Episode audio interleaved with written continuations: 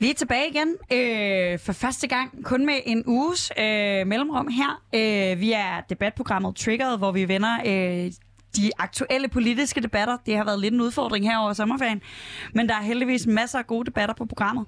Øh, værterne er som sagt Anders Storgård og Sofie Lippert. Vi øh, har været aktive i politik i mange år sammen. Anders har været formand for Konservativ Ungdom, og jeg har været forkvinde for SF Ungdom. Og vi inviterer spændende gæster i studiet her øh, for at tage en snak om, øh, hvad der er sket den seneste uge. Ja, så hvis man forventer, at vi er neutrale værter, så øh, kan jeg godt på forhånd sige, at det kommer vi ikke til at være. Vi kommer til at have skarpe holdninger og hive gæster med, der har mindst lige så skarpe holdninger som os.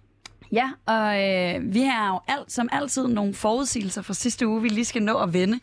Øh, jeg vil sige, at en af vores forudsigelser ramte spot on. Det var forudsigelsen omkring, at der ville komme virkelig meget regn. Ja. og, øh, men ellers så øh, er der jo ikke skidt det store i det politiske øh, landskab. Nej, altså, vi havde, vi havde håbet på, at al regn ligesom ville lede frem til en eller anden form for debat omkring, om vi var klimasikrede nok, men den debat, den udblev. Det var som om, alle de folk, der havde holdninger til det, de var taget på ferie, mens regnen kom. Vi satser på, at den, den når at komme, ligesom vi også håber på, at der snart sker noget i øh, sygeplejerske konflikten, som vi nævnte. Men jeg tror også, at øh, vi prøver selv at pushe den her klimadebat lidt i dag. Så jeg vil bare spørge dig, Anders. Hvad trigger dig? Jeg, jeg har hørt en gang en politiker, som fortalte mig, at øh, det at være politiker, det er at blive ved med at sige det, man mener igen og igen og igen. Og når man så er blevet så træt af at man har lyst til at kaste op, så skal man sige det 10 gange mere. Og det er lidt øh, der, vi er i den her debat. Det, jeg gerne vil tale om i dag, det er hele spørgsmålet om, hvis du spørger mig, at det, den borgerlige blok er missing in action på hele klimadagsordenen. Uh, der er en ny måling fra Cancer, der viser, at sundhed, klima og udlændinge, det er vigtigst. Og øh, jeg savner i høj grad, at de borgerlige kommer på banen på det her spørgsmål. Det man ofte hører, når man siger det, det er, jo jo, men altså rykker det virkelig nogen stemmer? Er der virkelig nogen borgerlige mennesker, der sådan for alvor går op i den her dagsorden? Og der må man bare sige, at det er faktisk blevet undersøgt. I en ny bog, der har Kasper Møller Hansen og Johannes øh, Andersen, de regner sig frem til, at øh, de vælgere, der har skiftet fra blå blok til rød blok, de har overvældende klima som en af deres allervigtigste dagsordener. Også mere end dem, der bliver tilbage i blå blok. Eller sagt på en anden måde til, hvis der skulle sidde en politisk kyniker og lytte med til det her program. Hvis de borgerlige nogensinde vil gøre sig forhåbning om at genvinde magten, så er der kun én måde, det går igennem. Det er ved rent faktisk at tage klimadagsordenen alvorligt. Hvis vi så ser på, hvad det er, det borgerlige Danmark har gjort, så synes jeg, at øh, det er som om, at nu man begyndt at forstå, at det er en dagsorden, hvor man skal sige noget. Men jeg synes, de konkrete forslag, øh, de udbliver lidt, for nu at være helt ærlig. Øh, et, godt, et godt eksempel på det, det er hele spørgsmålet om CO2-afgifter, hvor jeg savner, at det borgerlige Danmark rent faktisk tør melde et beløb ud. Hvorfor er der ikke nogen borgerlige partier, der har ved at sige, okay, det kan godt være, at regeringen ikke tør at sige noget om den her dagsorden, men vi lytter til Klimarådet, og vi er dem, der pusher på på den her dagsorden. I forhold til landbrug, synes jeg også, at jeg mangler borgerlige, der øh, frem for kun at lytte til, hvad er landbrugets interesse på kort sigt, ligesom ser, at der er en interesse og en eksportsucces på lang sigt i at få omstillet vores landbrug til at være gearet til den verden, vi kigger ind i, som er en verden, hvor CO2 bare kommer til at betyde endnu mere. Bevares, der er øh, nogen, der er begyndt så småt at i talesæt, der er et problem. Jeg noterer mig, at Jacob Ellemann han havde et indlæg i Information, hvor han sagde, at det her det var en vigtig dagsorden for ham. Men jeg skal være helt ærlig at sige, min, øh, mit grundlæggende syn på Venstre i det her spørgsmål er nok, der mangler lidt troværdighed. Øh, og før at Ellemann han er også villig til at tage de hårde kampe med nogle af hans bagland, øh, der går mere op i landbruget, end de går op i klima, så har jeg svært ved at se, at han sådan for alvor skal kunne vinde frem på den her dagsorden. Så det jeg gerne vil have en debat med mine gæster om i dag, det er, hvorfor er det, at borgerlige ikke er mere offensiv på den her dagsorden? Og jeg ved godt, det er hårdt, men der er nogen i den borgerlige blok, der rent faktisk tager det seriøst, så det er ikke en dom over alle. Men ser man overordnet set på den borgerlige blok, så synes jeg, vi har et troværdighedsproblem på klimadagsordenen, og det trigger mig. Jamen, jeg synes det er enormt spændende. Jeg må jo indrømme, at, at når det kommer til stykket, så... Øh så interesserer, øh, hvad den borgerlige blok kæmper for mig øh, relativt lidt. Altså, jeg, det er ikke vigtigt for mig, hvor det er, I lægger jeres kræfter. Men lige præcis, når det kommer til klimakampen, så har jeg også efterhånden anerkendt, at der er ikke... Der er ikke et centrum-venstre-flertal for den øh, forandring, jeg drømmer om, og som jeg, nej, som ikke engang handler om at drømme om, det handler om at være fuldstændig øh, afgørende for klodens fremtid. Og derfor er jeg meget øh, reelt interesseret i for en gang skyld, hvad der sker øh, på de interne linjer, at det her det bliver en, en sag, som, som rammer bredt.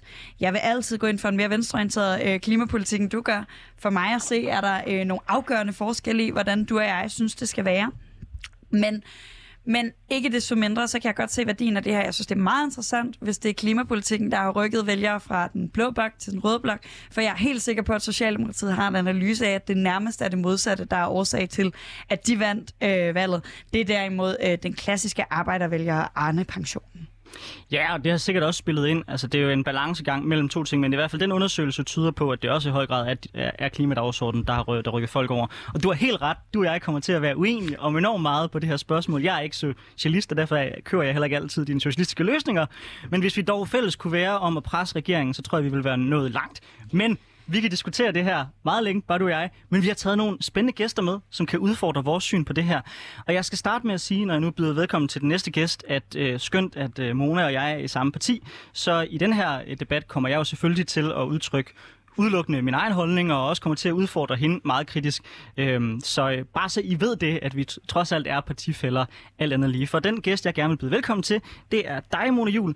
Du er det konservative Folkepartis øh, klimaordfører, øh, og så ved jeg, at det her det er en dagsorden, øh, som, som du brænder øh, ganske meget for, og egentlig også har været ret aktiv i øh, tidligere. Øhm, er du enig i min analyse om, at øh, det borgerlige Danmark øh, mangler lidt på den her dagsorden? Jamen langt hen ad vejen er jeg. Altså, jeg synes da bestemt, at øh, det har taget lidt lang tid. Det er godt, der kommer nogle, øh, nogle sporadiske meldinger, men, men jeg er da sådan set enig i, at det, øh, at det trækker ud, og at, øh, at vi er for altså sådan samlet set som blå blok for vage i forhold til klimadelen. Altså en af grundene til, at jeg overhovedet valgte at gå ind i politik der for to år siden, var jo, en af, altså var jo den grønne agenda også for mit vedkommende hvor jeg også kan huske, der var mange, der sagde til mig, det bliver du sgu ikke valgt på, Mona. Øh, jeg havde ikke sådan nogle, øh, nogle toppopulære øh, mærkesager. Jeg havde sådan noget erhvervspolitik og, og så videre. Nu blev det jo altså trods alt et klimavalg, og jeg, jeg tror ikke, at det var på grund af det, jeg sådan set blev valgt eller ikke. Men, men, men vi har manglet i høj grad at tale klima i, i den blå blok. Det er der ikke nogen tvivl om. Jeg synes, det er, er fedt øh, at høre, at der er gode stemmer på, øh, på den borgerlige fløj, der, der synes, det her er en vigtig kamp, og også, at det kom så meget frem øh, i det sidste folketingsvalg. Men der er jo nogen, der stadig ikke synes, der er nok af det grønne i øh, den borgerlige blok. Det er sådan nogen som dig, Jonas Holm. Du øh, har stiftet, øh, været med til at stifte og partiformand for partiet De Grønne, som er et liberalt borgerligt parti. Og du skal... Øh, jamen, du har ligesom, så vidt jeg forstår, stiftet det her parti med en ambition om, at den borgerlige blok skal snakke mere klima. Er det det største problem for de borgerlige, at der ikke er nok grønt? Øh, det mener jeg helt sikkert. altså ligesom Mona, så gik jeg jo også ind i politik øh, for to år siden, da jeg stiftede øh, De Grønne. Og, og det var jo i, i frustration, kan man sige, over det, vi havde set under den tidligere øh, øh, VKLA-regering.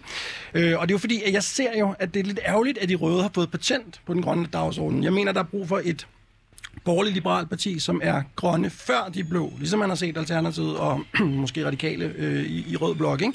Det mangler på den øh, i, i blå blok, og fordi jeg mener jo, at, at, øh, at, det, at det er de blå, der har svaret, nemlig at vi skal bruge markedskræfterne øh, på at løse øh, den grønne omstilling.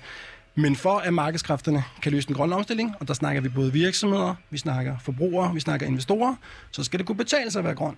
og det er jo der, hvor jeg synes, at, at vi har svaret ved øh, at, at bruge øh, sådan noget som grønne afgifter, som de blå partier jo indtil for et år siden var imod, hvilket jeg slet ikke forstår. Øh, men det er ligesom om, nu sker der noget, og vores budskab har hele tiden været, at man skal indføre massive grønne afgifter på, på niveau, som du efterspørger, på niveau med, hvad Klimarådet anbefaler, altså 1.500 kroner per tons men uden at hæve det samlede skattetryk. Så min det borgerlige liberale svar er at sige, at lad os putte en masse afgifter på det, vi vil have mindre af, men lad os så sænke skatten tilsvarende på det, vi gerne vil have mere af. Det kan være arbejde, det kan være investeringer, øh, kan, altså kapitalafkast, øh, og så videre, selskabsskat eventuelt. Ikke? Så hvad, hvad er din analyse i forhold til, hvorfor tror du, at øh, de borgerlige måske har øh, hvis jeg må, hvis jeg må sige, jeg tænker, øh, sovet lidt i timen på det her spørgsmål.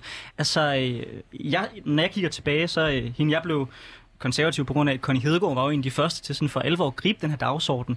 Men det var som om, at efter hun forsvandt fra, fra politik, så forsvandt dagsordenen også. Hvorfor tror du, der ligger en modstand hos så mange borgerlige øh, i forhold til at være mere aktiv på den her dagsorden?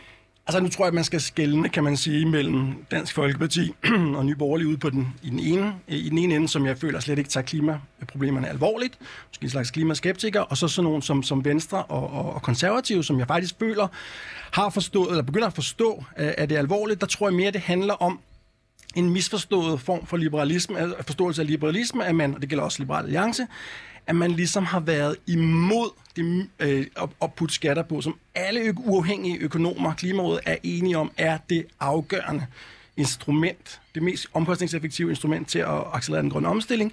Der har man sagt, jamen skatter, det vil vi ikke have. Og det er jo ligesom det, tror jeg, der har, har gjort, at man ligger ligesom i maven på en borgerlig liberal, at man ikke vil have flere skatter.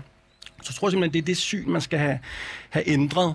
Og så er der selvfølgelig hele landbruget, kan man sige også, hvor Venstre, fordi de har hele baglandet øh, i landbruget for masser af penge osv., så, ikke? så har der også været en modstand der, hvor man siger, at vi kan ikke løse den grønne omstilling uden en CO2-afgift og uden et opgør med det konventionelle landbrug.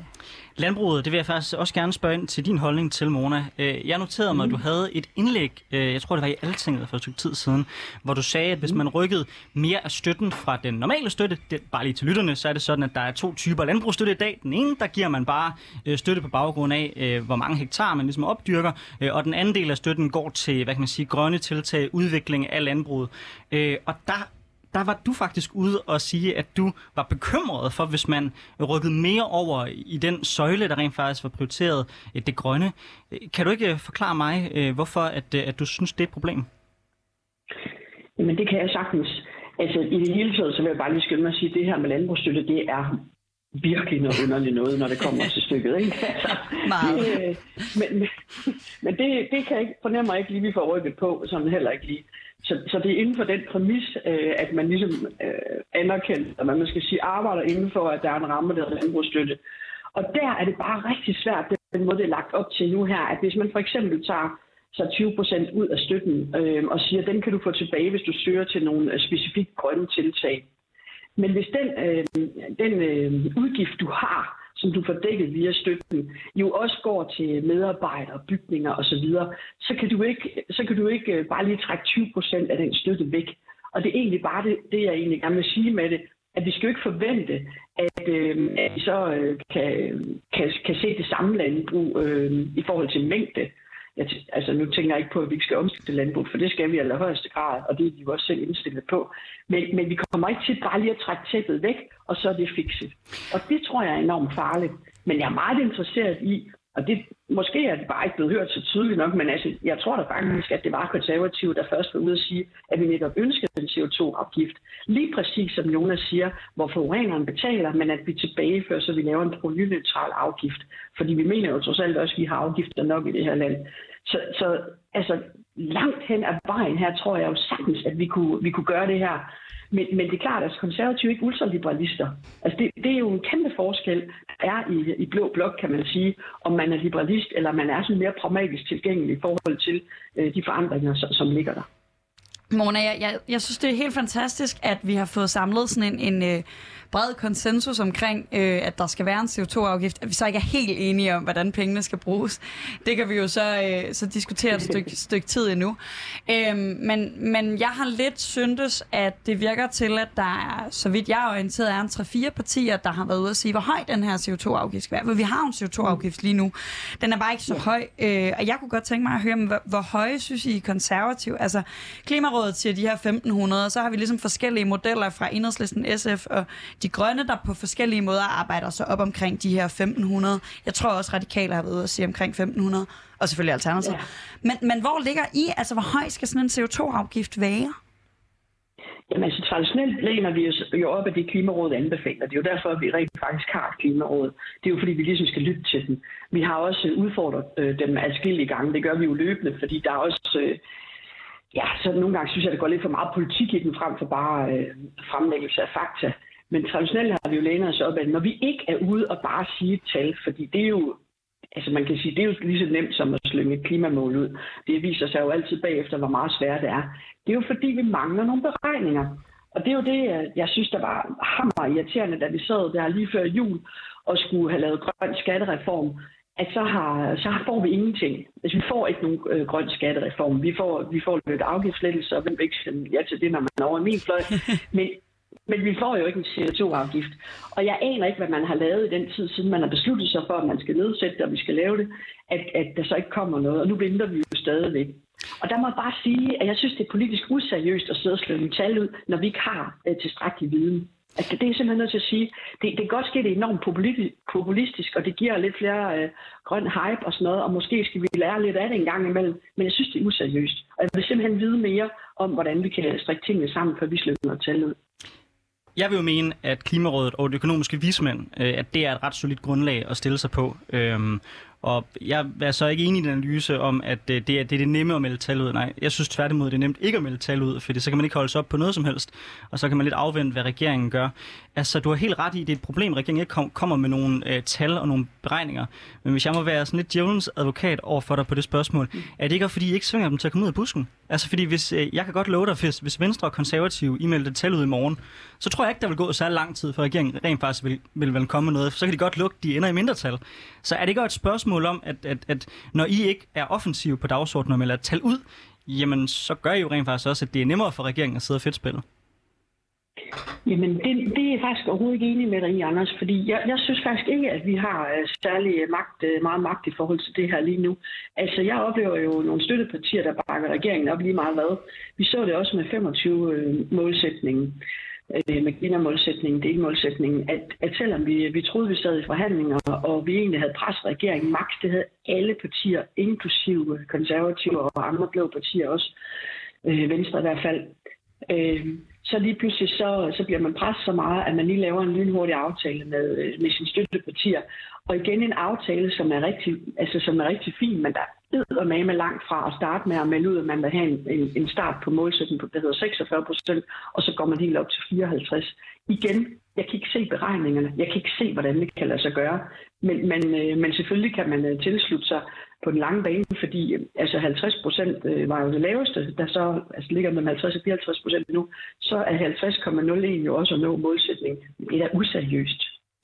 Jonas, er det useriøst? Altså, jeg vil starte med lige at sige omkring det med afgiftsniveauet, Mona. Altså, jeg synes jo ikke, at det er det afgørende, om det er 1300, 1500 eller 1700. Det, der er så afgørende, det er, at der bliver meldt et tal ud, øh, som vi kan blive enige om, sådan at virksomheden har noget at kunne indstille sig på og ved, at det bliver gennemført. Fordi det store problem her, det er faktisk ikke om det som sagt om, om niveauet. Det store problem er, at nu har I snakket i to år, og der er intet sket. Dem, der er ingen, der ved, om der kommer en afgift. Jo, de, de ved, der ikke kommer en afgift næste år og næste år igen. Det er det eneste, de ved. De ved ikke, om den kommer i 23, 24 eller i 2030, når man hører skatteministeren. Man kommer ind, kommer få indtryk af, at det først er i 2030, den er rigtig indfaset. Jeg synes jo, det gælder om at komme i gang. Du ved, melde ud, den kommer i 2023 øh, starter den, og så bliver den jo indfaset gradvist, ikke? Så, og, og, og, og, så vide, at den bliver høj. Ikke? Og ikke om det lige præcis er 1500. Det vigtigste er bare at vide, at den bliver høj, sådan at det kan betale sig at begynde at investere allerede nu i øh, ny teknologi, som reducerer CO2-udledningen, så du slipper for, det er jo slet ikke meningen, at man skal betale den her afgift i 2030, så du slipper for at betale afgiften i 2030. Men Jonas, det er jeg fuldstændig enig med dig i. Altså, det, det er jo også der, hvor utålmodigheden begynder at blive meget spændt, ikke? Eller, eller har været det i rigtig lang tid. Jeg kan heller ikke forstå, når dansk industri er ude og melde, at jamen, hvorfor tager vi ikke bare lige de første 600 øh, kroner på ekstra. Jamen, jamen, hvorfor gør vi ikke bare det?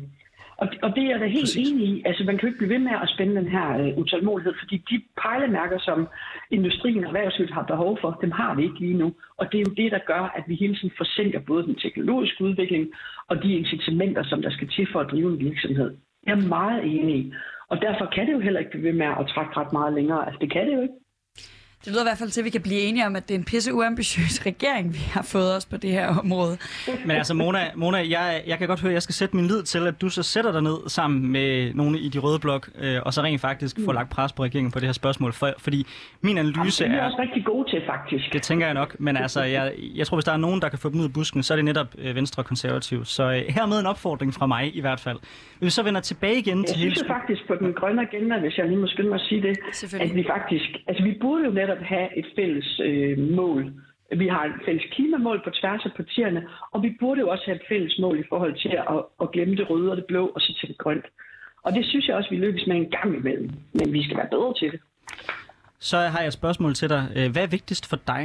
Øh, skattelettelser eller klimaet? Hvis du skulle prioritere midler, hvor du prioriterer dem? Jamen, vi kommer til at prioritere klimaet. Det gør vi. Eller det gør vi jo allerede i dag. Det er der ikke nogen hemmelighed i.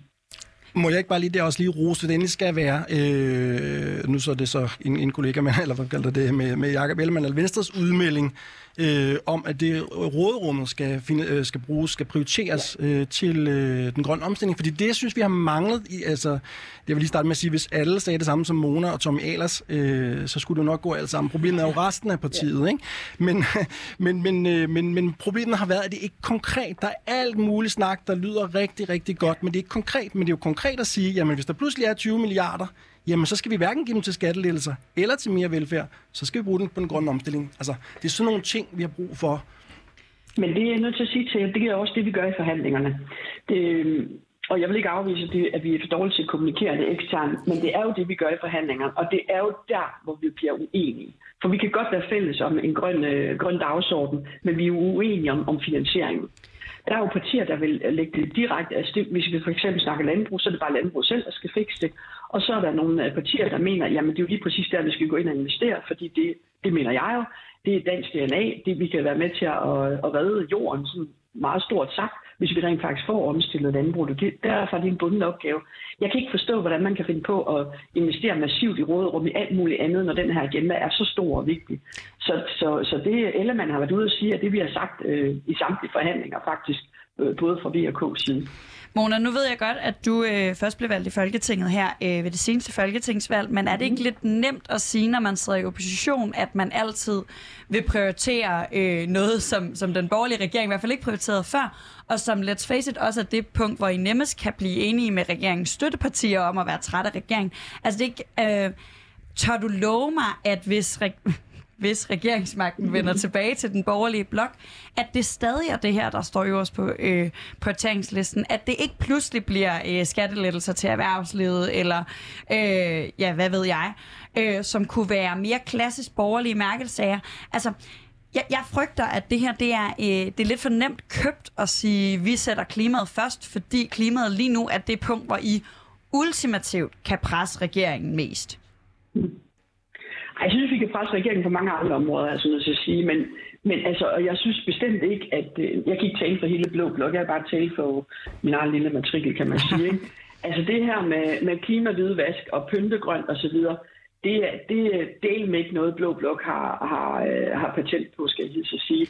Og, og det her med at, at gå for sin grøn omstilling uden nogen som helst form for idé om, hvordan man vil finansiere, hvordan man vil sikre arbejdspladser osv., Jamen det er jo der, hvor vi bliver øh, konfliktorienteret, fordi det er jo hammerne afgørende også. Hvis vi ikke har øh, danskernes opbakning til at lave en klimaomstilling, så vil vi glemme alt om det. Altså, jeg, jeg var i en anden debat, hvor der var en, der sagde til mig, kan, jamen, kan regeringen ikke bare stille sig op og sige, at det her det er lige så vigtigt som corona, eller vigtigere, og så, og så indretter vi os på det, og så gør vi det. Men sådan fungerer livet jo ikke. Sådan fungerer det jo ikke som mennesker, at vi ligesom siger, nej, nu må vi også tage os sammen og sådan noget. Vi er nødt til at pushe på, og det kan jeg love dig, at vi vil gøre. Det, fra, fra vores side i hvert fald.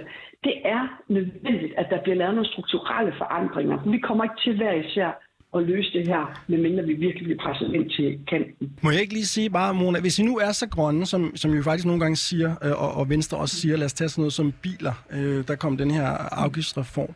Øh, hvorfor er det, at I ikke, øh, Venstre og Konservative, med eller uden øh, de andre blå partier, siger, jamen så lad os, hvis regeringen, som vi hurtigt kan blive enige om, er så fodslæbende og, og, og halsort og whatever vi nu kan blive enige om, hvorfor er det, I så ikke går progressivt, offensivt til værks og siger til SF, helt ud til enhedslisten, jamen så lad os da lave det her sammen. Altså hvor, hvorfor laver man en, en grøn afgiftsregel, eller hvad det nu hedder, bilreform, som, hvor man på den ene side siger, Venstre siger, at man vil have en million øh, grønne biler, øh, mm, mm, og det der, som jeg forstår det, hvis mere eller mindre er flertal for, ikke, nu ikke lige tale det sammen, hvorfor, hvorfor, hvorfor gør man det så ikke? Hvorfor laver man så en reform, et eller andet kompromis, som gør, at vi faktisk får vi får godt nok, jeg kan huske 750.000, op til 750.000, men det ender med, at vi får faktisk lige så mange fossilbiler i 2030, som vi havde eller som vi har nu. Og hvis, hvis vi skal lykkes med en grøn omstilling, så skal sådan noget som elbiler, det er jo faktisk ikke grønt. Det er kun grønt, hvis det erstatter fossilbiler. Hvorfor ikke være mere, og det kan også være i forhold til landbruget, hvorfor ikke gå over og lave noget på den anden side af Socialdemokratiet? Og selvfølgelig ikke med, det, ikke med henblik på at lave den aftale, med henblik på at presse Socialdemokratiet, så, de, så hvis ikke at de laver en aftale, bred aftale, så laver I dem uden dem. Jamen, to ting vil jeg sige til det. For det første, det der med, at der er 740.000 biler i den aftale, det er jo ikke helt rigtigt. det er jo med alt muligt bøvlet sammen, så det, så det lyder rigtig fint. Det er ikke i nærheden af den million, som vi gerne vil have haft. Det er det ene, hvad jeg bare lige skynde mig at sige. Det andet, det er, at vi prøver rent faktisk på tværs af partierne. Men der oplever jeg, og det, nu er det jo også der har taletid her, så, øh, så fyrer jeg den bare og siger, så oplever jeg, at øh, mange af de røde partier er også ekstremt optaget af, hvad der, hvad der giver øh, symbolik og får dem til at fremstå grønne, frem for rent faktisk at lave nogle effektive løsninger. For det her med at være så fokuseret på udelukkende el, frem for, eksempel, frem for for eksempel at kigge på brint, og i den her aftale også overhovedet ikke og, og må, må forhandle øh, ladeinfrastruktur, giver jo ikke meget mening. Det gav jo ikke en bønne i forhold til klimamålet øh, at investere i den her. Vi gav heller ikke nogen arbejdspladser eller noget som helst. Og der oplevede jeg bare, at, at den der kamp om at fremstå så grønt som overhovedet muligt, den er en forhindring for at lave nogle ordentlige effektive løsninger. Og jeg synes faktisk, det er rigtig ærgerligt, fordi der er kun ét parti, der kan være det grønneste, og det er Alternativet, fordi de er mest ultimative på alting simpelthen. Og der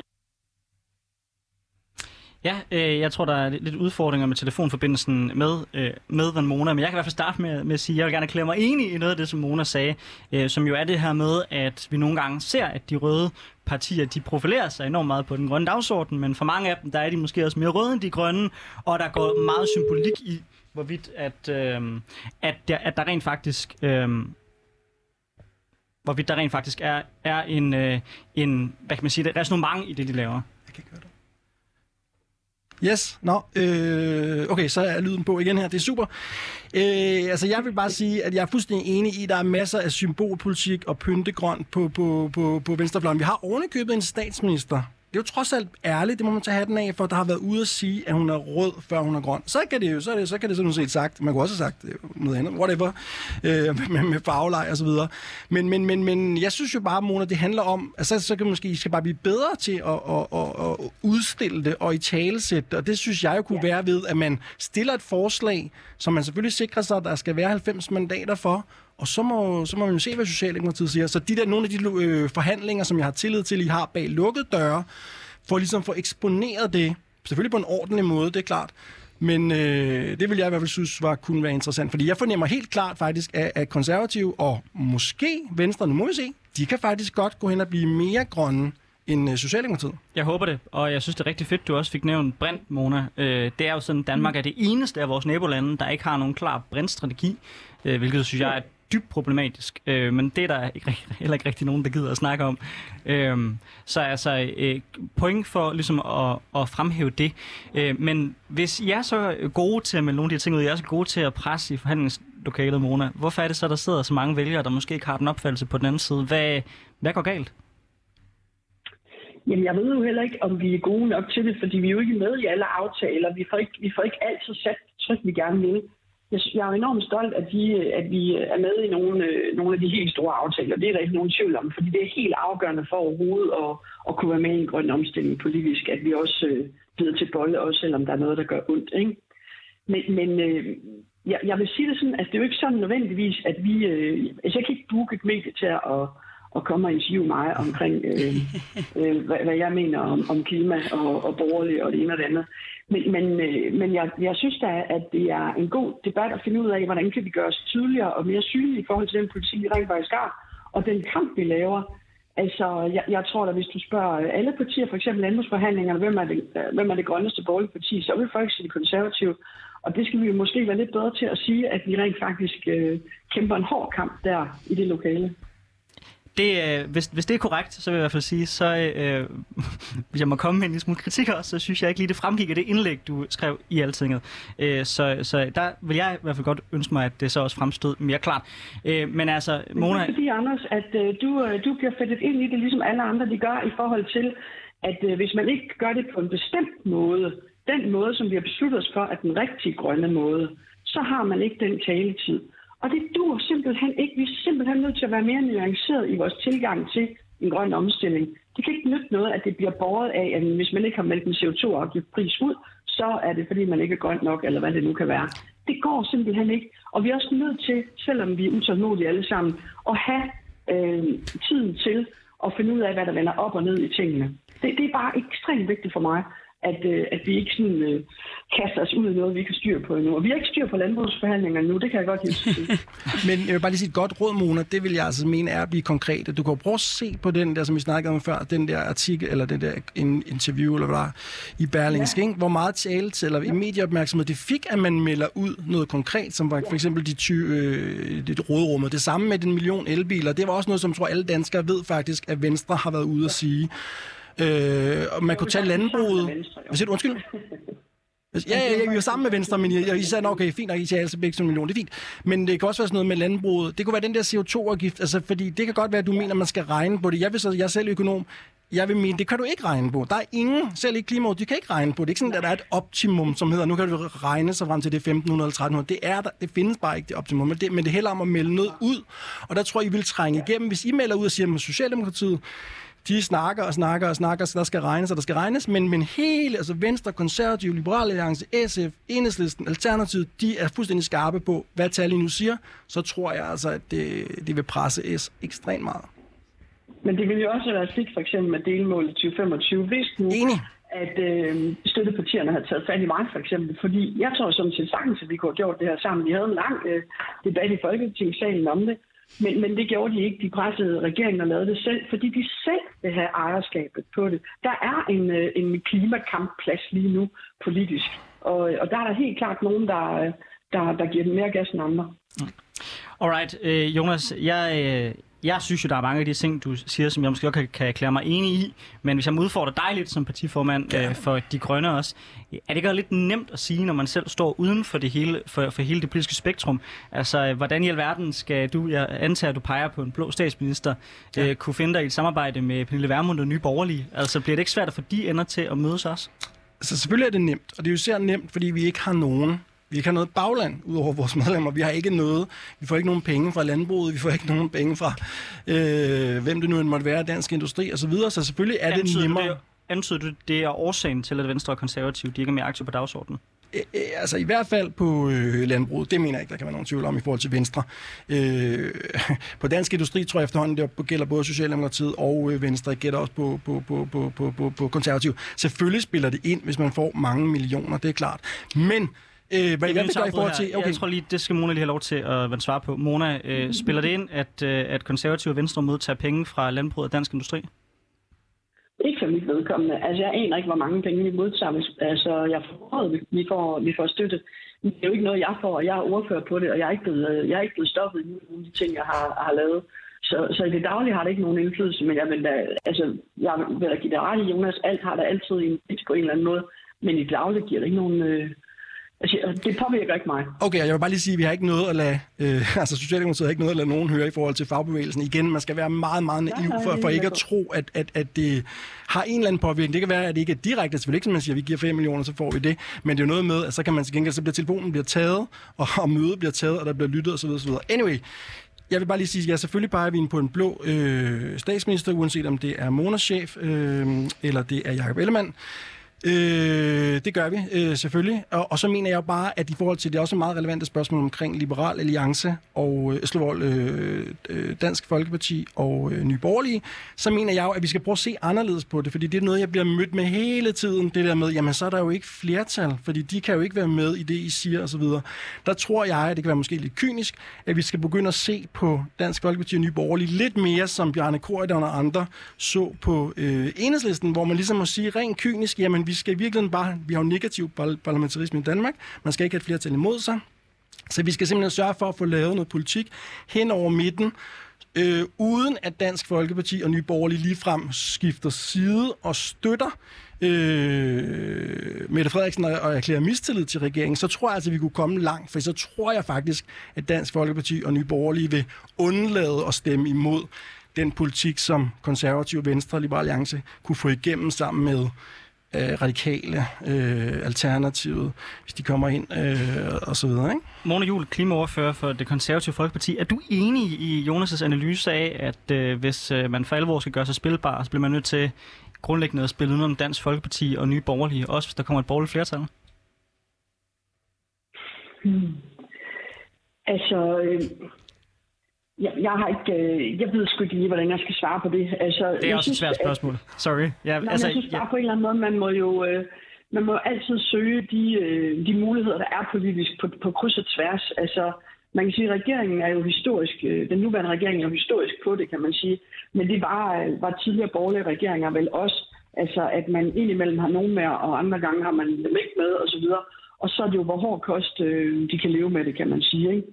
Men altså, ja, altså, vi kommer ikke til at se en, en, øh, en borgerlig regering, øh, øh, båret af konservative, i hvert fald, der, øh, der ikke vil gå, gå klimavejen. Det gør man ikke.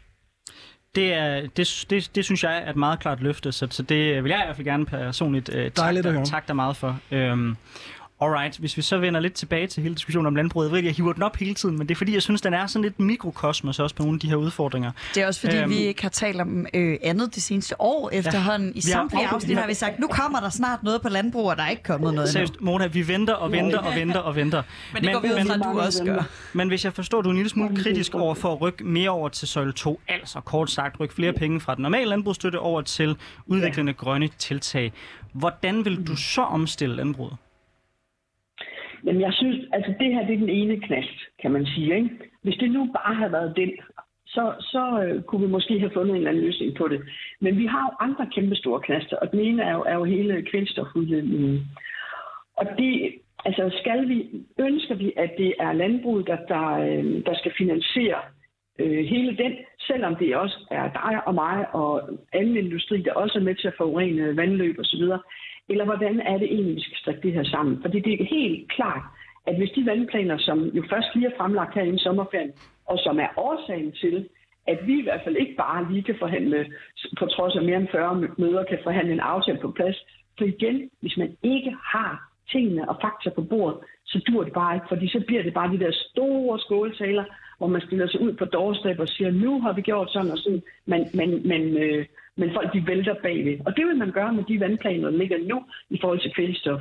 Så det er jo en helt afgørende ting. Og der har vi jo blandt andet spillet sådan noget som muslinger på banen, som er helt genialt i forhold til at rense vand, som vil give for eksempel 800 arbejdspladser, hvor udtagning af lavbundsjord, som vi også ønsker flere af en regering gør, men det giver ingen arbejdspladser for eksempel. Det er jo de nuancer, der skal med, og derfor kan man ikke tage den her med, med landbrugsstøtten ud af søjle 2 som en, en alene sag. Man er nødt til at se det i det store billede. Og jeg er godt klar over, at det har fandme ikke, øh, det har ikke meget gang på jorden at prøve at, øh, at, at have alle nuancerne med i, i sin kommunikation. Det er jeg med på.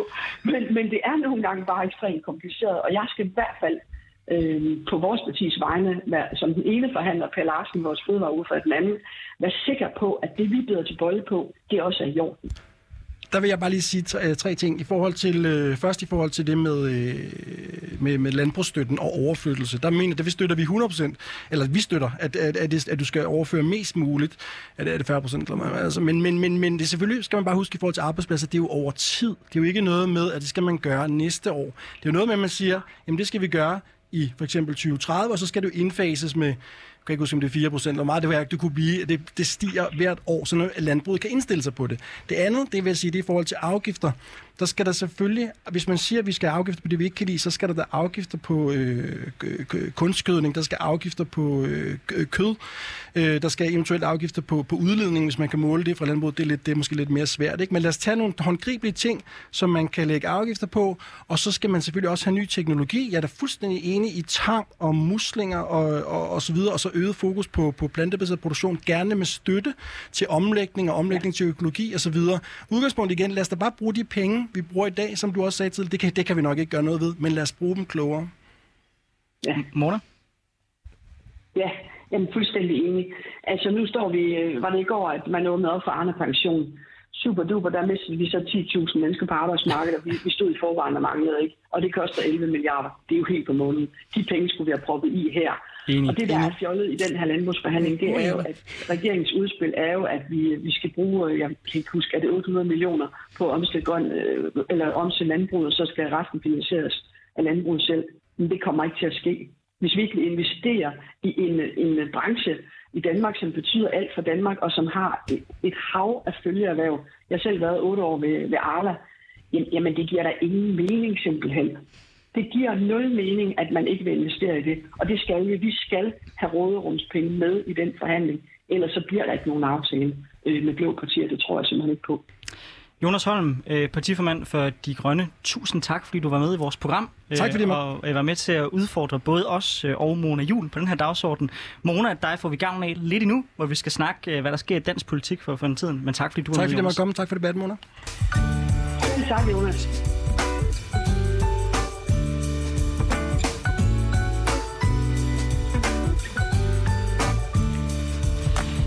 Ja, så fik du godt nok uh, sagt i debatten, uh, Mona, at uh, du manglede et medie, hvor du ligesom kunne få fri leg til at komme ud og sige, hvad du, hvad du, hvad du Ja. gerne vil. Og der vil jeg bare gerne sige, du ringer bare, Mona. Vi skal nok finde ud af et eller andet, hvis du har nogle skarpe holdninger, du vil ud med. Det, det, det hele. Ja. Ja. Det, vi, det vi gerne vil, vil, lave her det næste kvarter, det er egentlig bare øh, at snakke nogle af de sådan, store ting, der rører sig igennem med dig. Øh, og det første, jeg vil spørge dig om, det er, så når du sådan kigger ud over øh, sommerlandskabet, hvor der er jo meget, der er dødt, og mange der er på ferie, og ikke lige frem de største sager op og vælt. Er der så noget særligt, du synes, øh, der er interessant, som, er, som udspiller sig politisk lige nu? Øhm, altså, ud over klima. Ja. øhm, altså, jeg synes, sport fylder ufattelig meget. Og det er jeg rigtig glad for. Altså, først med EM, og så øh, Tour de France, og nu med, med, med, med OL. Og det synes jeg faktisk øh, er også øh, politisk interessant. Fordi hvor meget skal vi øh, som land gå ind og investere? Hvor meget skal vi, øh, energi skal vi bruge på sporten? Og jeg synes, vi skal bruge rigtig meget på det, fordi sporten jo giver os, altså det giver os enormt mange fornøjelser og øh, sug i maven og fællesskab. Øh, altså det er helt fantastisk, hvad sport kan give os, og måske i særdeleshed oven på en coronakrise, hvor folk har virkelig savnet de fællesskaber. Så for mig fylder det faktisk rigtig meget øh, lige nu her. Så meget, at, øh, at hvis man øh, skriver tillykke inde på, på Twitter, så er der altid en anden, der skriver, ej, I burde koncentrere om det og det i stedet for. Men jeg er super stolt af de danske atleter, og synes, vi skal give dem fuld smadre på det politiske også. Jeg synes, det er enormt interessant, også fordi jeg kan jo lige så godt indrømme her i radioen, jeg er ikke den, den store øh, sportskigger, øh, og jeg har hverken set Tour de France, fodbold eller OL, men, men en ting, jeg får lyst til sådan øh, at spille op til dig, det er sådan noget med... Øh, hvad vi prioriterer, og jeg synes meget af det her har været meget tydeligt under corona. Nu er der ligesom sport, og der er nogle af de ting, vi ligesom får frit løb for. Kan vi ikke give, øh, altså, og jeg føler næsten, at jeg lægger op til Smash, for jeg forestiller mig, at du bare siger ja. Men skal vi ikke give resten af kulturlivet nogle af de samme muligheder for at vende tilbage og give os den værdi, vi har manglet? Fordi jeg kan se, at der er rigtig mange mennesker, der har savnet at se sport. Der er rigtig mange mennesker, der har savnet at se fodbold. De havde det rigtig fedt under EM. Jeg havde det rigtig nederen, fordi jeg skulle have været på Roskilde Festival, og jeg synes, det var pænt yeah. øh, træls, at alle andre kunne få lov at have det så sjovt, og det, jeg synes var sjovt, det måtte man ikke. Er det ikke, øh, er det ikke en post... Nu ved jeg godt, at de store penge skal vi bruge på klimaet, men skal vi ikke smide, øh, smide lidt efter at få genoprettet øh, kulturlivet, også det, der ikke handler om sport, når vi er over coronakrisen? Ah, Jamen altså, du taler jo til en, der sidder i kulturbestyrelse en masse. Jeg er jo helt slået ud over, øh, hvor hård corona har været ved kulturen. Altså, det er jo helt forfærdeligt. Det er jo alt fra biografer til festivaler, til museer, til teater og så videre. Det har været og er stadigvæk meget katastrofalt. Produktionstid for eksempel på teater eller en festival har været helt vildt svært øh, at komme igennem med i forhandlinger omkring kompensationer. Og nu står man jo her, og så er man så glad, fordi nu har vi fjernet så mange restriktioner, som vi har. Altså, det er jo ikke fjernet det hele, vel? Det kommer først her første 9. første 10. Man fjernede rigtig mange af dem. Øh, og samtidig har man så fjernet kompensationerne. Det er godt nok ikke et land, der vil sin kultur øh, godt, der har gjort det på den her måde, det må jeg bare sige. Jeg er helt slået ud over, hvordan vi har behandlet kulturen i Danmark. Det, vi har virkelig kæmpet øh, hårde kampe, og jeg håber rigtig meget, at mange vil være med til at støtte op. Fordi ellers så får vi ikke de oplevelser, som vi, øh, som vi har behov for som mennesker simpelthen. Mona, det tror jeg ikke, vi blev enige om her i studiet. Nå. Fuldstændig enige. Nå. Æ, noget, jeg gerne vil spørge ind til dig om, det er jo også noget, en sag, der har rørt sig meget den her uge, det er hele spørgsmålet om de afghanske øh, tolke, altså øh, de, ja. de afghanere, som har hjulpet danske soldater øh, og vores ambassade, øh, mens vi har været i krig der, og hvor Taliban jo er på fremmarch, om hvorvidt øh, vi skal give dem asyl, eller i hvert fald prøve at få hjulpet dem væk fra Afghanistan. Øh, Jeg ved godt, det er ikke på nogen måde er et af de ordførerskaber, du ligesom sidder med, men sådan på sådan et helt grundlæggende øh, sådan politisk og moralsk plan, hvor står du henne i den diskussion? Jamen, jeg står på tolkenes side her. Altså, det er der slet ikke nogen tvivl om. Altså, vi kan jo ikke øh, øh, tillade os at, at have lokale ansatte, som vi så svigter efterfølgende. Det kan jo slet ikke ske. Altså, det, det kan ikke ske. Så vi skal gøre alt, hvad vi kan for at finde ud af, hvordan vi kan løse det. Øh, det, det er der ikke nogen tvivl om. Det, øh, sådan er det. Det er jeg fuldstændig enig i. Øh, fornemmer du sådan, at der er på vej til at blive fundet en løsning? Fordi jeg tror, jeg kunne læse mig til, at det var alle partier, undtagen regeringen, øh, der var tilhænger af, at vi skulle hjælpe tolkene. Det er jo en lidt, synes jeg, vild situation, at regeringen ikke bare kom i mindre tal, men kan sidde helt alene, i hvert fald hvis den artikel skal øh, tages for pålydende. Øh, så altså, fornemmer du, der er en løsning på vej? Jamen, det ved jeg faktisk ikke. Altså, det er nødt til at være ærlig at sige. Altså, der kan sagtens være en masse ting i gang på det område, jeg ikke ved noget om. Men der, altså, jeg vil da også give regeringen, det kan jo være, der er et eller andet, de ved, vi ikke ved. Mm. Altså, det, det vil jeg ikke afvise. Det er jo sket før i verdenshistorien, at, øh, at en regering har holdt noget hemmeligt. Altså, det, det er jo kun en kort periode, man kan tillade sig det, men altså, det, så jeg ved ikke, hvad der foregår simpelthen, men jeg synes, det skal løses. Altså, altså længere den ikke. Men en anden ting, jeg lige tænker på nu her, øh, selvom at, øh, at øh, ikke alle går lige meget op i sport, så har I måske lagt mærke til den her hvide russiske atlet, der ikke vil hjem. selvom hendes, øh, selvom hendes idrætsforbund og land har sendt hende hjem, så vil hun ikke hjem. Altså, vi er i en demokratisk krise i landet, der er helt tæt på os. Det er altså vildt at forestille sig. Når, når man er så gammel som mig, så har jeg altså ikke forestillet mig, at vi stod nu her i 2021 og havde sådan nogle demokratiske kriser. Det er vildt, synes jeg. Mona, altså det du, altså, det du siger lige nu, det går direkte i hjertet på, på mig, det ved du også godt. Altså for mig at se, så er der to store udfordringer, vores øh, generation og tid står i. Og det er klimaudfordringen, og så er det demokratiudfordringen, hvor verdens diktatur er på fremmarch igen. Og øh, det er så vigtigt, at vi vinder begge kampe. Så øh, øh spot on. Ja, det er det. Ja, det er det sgu. Jamen, øh, altså jeg kan jo kun tilslutte mig, og er glad for, at du nævnte det. Jeg hørte det her i morgenradio i morges, og tænker, altså, der er så meget, øh, jamen jeg ved ikke, jeg, jeg, jeg synes virkelig, i år har været året, hvor folk øh, er blevet tvunget til at anerkende, at den der gamle floskel om at skille på sport og politik ad, det bare ikke kan lade sig ja. gøre. nej, det kommer det til. Nej. Men udover at være klimaordfører, så er du også erhvervsordfører. Og der har været en sag, som faktisk er de få politiske sager, der har været rimelig meget diskussioner om her, hen over sommeren, føler jeg. Omkring kontanter i vores samfund. Og det, lavede, yeah. det startede jo med, øh, at der var øh, nogle forretninger, øh, der gerne ville have lov til at, at sige, vi tager ikke kontanter, her kan du kun betale med kort. Og det skabte en masse debat, for der er mange aspekter i det her. Og jeg er sådan set bare nysgerrig på, Synes du, det er, er vejen frem, at vi simpelthen gør, gør al vores øh, sådan valuta og økonomi elektronisk? For du er også IT-ordfører, ved jeg. ja, det er jeg. Ja, vi har mange ordførerskaber i mit Jamen, øh, nej, jeg mener ikke, at vi er på vej til kontantet samfund. Jeg synes også, det vil være uhensigtsmæssigt. Der kan ske rigtig mange ting øh, sikkerhedspolitisk mæssigt, øh, som, som vil være enormt uhensigtsmæssigt, hvis vi ikke havde kontanter. Men, men, men det går den vej. Øh, i forhold til mange transaktioner, og det skal det også efter min mening. Og det, der er vigtigt, det er, der er lempelse af kontantregel, som vi bakker op om, øh, og som jeg udmærket godt øh, ved. Øh, altså, jeg har også fået virkelig grimme mails, øh, efter at have udtalt mig om det. Altså, handler jo ikke om, at nu, øh, nu skal øh, man simpelthen bare trække tæppet væk under de ældre, eller sårbare og hjemløse, og hvad ved jeg. Det handler om at lempe en i forvejen ret vild regel, vi har i Danmark om, at man skal tage imod kontanter lige meget, øh, hvordan og hvorledes. Og det, og det giver ikke øh, særlig meget mening på den lange bane, når 80 procent øh, øh, bruger kort eller, eller laver transaktioner på anden måde, f.eks. mobile pay. Og der er vi nok nødt til lige at få lovgivningen til at følge lidt med. Men det har ikke gang på jorden, der er ikke politisk flertal på det, og det er bare at stå ud på planken i sommervarmen og, og sige det, jeg sagde der. Og det har ligesom det har samme interesse som det her med, øh, vi snakkede også med en journalist om, at øh, man altid laver sådan en opgørelse over de mest populære pige- og drengenavne. Ikke? Altså, det er sådan noget, vi hygger os med i sommeren, og, så, øh, og så falder det til jorden igen. Altså Mona, jeg, jeg skal så også være ærlig at sige, jeg var nok heller ikke helt enig, i dig, øh, enig med dit Nej. forslag i det her tilfælde, men jeg synes, det er fedt, at du bragte det på banen, fordi det er en vigtig diskussion for os at tage os i forhold til at sige, hvad gør vi i forhold til et samfund, der er mere digi- digitaliseret? Øh, jeg vil sige, grunden til, at jeg ikke var så enig... Det var dansk erhverv, der bragte det på banen, og så blev jeg bare okay tvivl omkring det. Jeg, ja. så, jeg så faktisk uh, kun din udtalelse, så det vidner måske om, hvor langt den så er ud om ikke andet. Jeg var ikke politiker.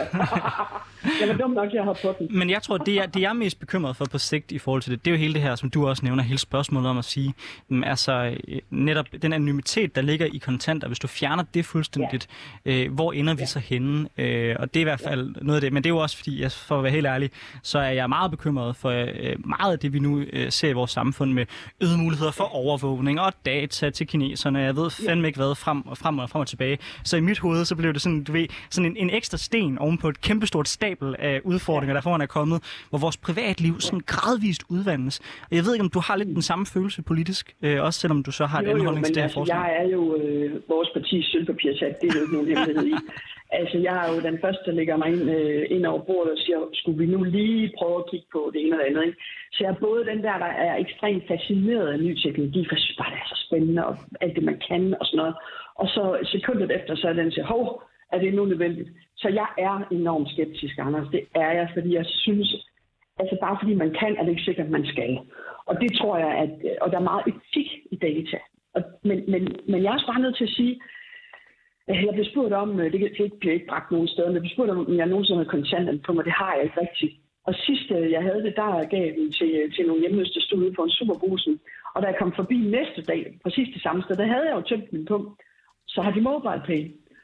Og det er, bare, det er bare sådan et klassisk tegn på, at tingene er ved at udvikle sig. Og de fleste danskere er slet ikke klar over, hvor meget de udleverer. Hvis de har fem minutters pause i en international lufthavn, så er de jo villige til at give alt muligt væk. Det er jo helt vildt, bare for at få lidt øh, wifi. Ikke? Og, det, og vi er simpelthen nødt til at få en, en bedre dialog om det simpelthen. Du har, du har helt ret. Øh, sådan, før vi går videre til det næste emne, vi lige vil spørge dig ind til os, så vil jeg bare høre, sådan, øh, altså du er jo erhvervsordfører også.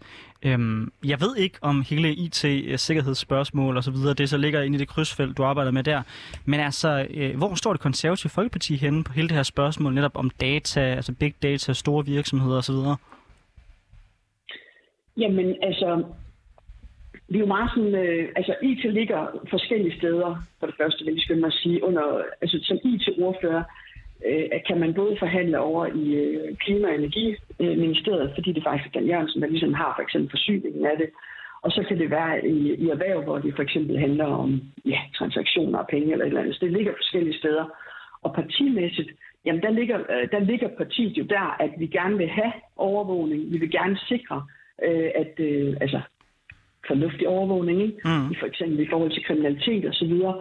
Fordi det er, øh, altså de er jo langt foran os, de kriminelle hele tiden. Vi kan jo ansætte alle dem, vi vil, men hvis vi ikke kommer foran i forhold til den teknologiske udvikling, så bliver vi ved med at tage, tage røven på os, hvis man kan sige det sådan. Et rigtig klassisk eksempel, som jeg har været meget optaget af, og stadigvæk er, det er jo den her store skandale, vi så øh, i tidligere borgerlige regeringer og, og andre regeringer, øh, som jo så er fyldt videre ind her, der handler om refusion af udbytteskat.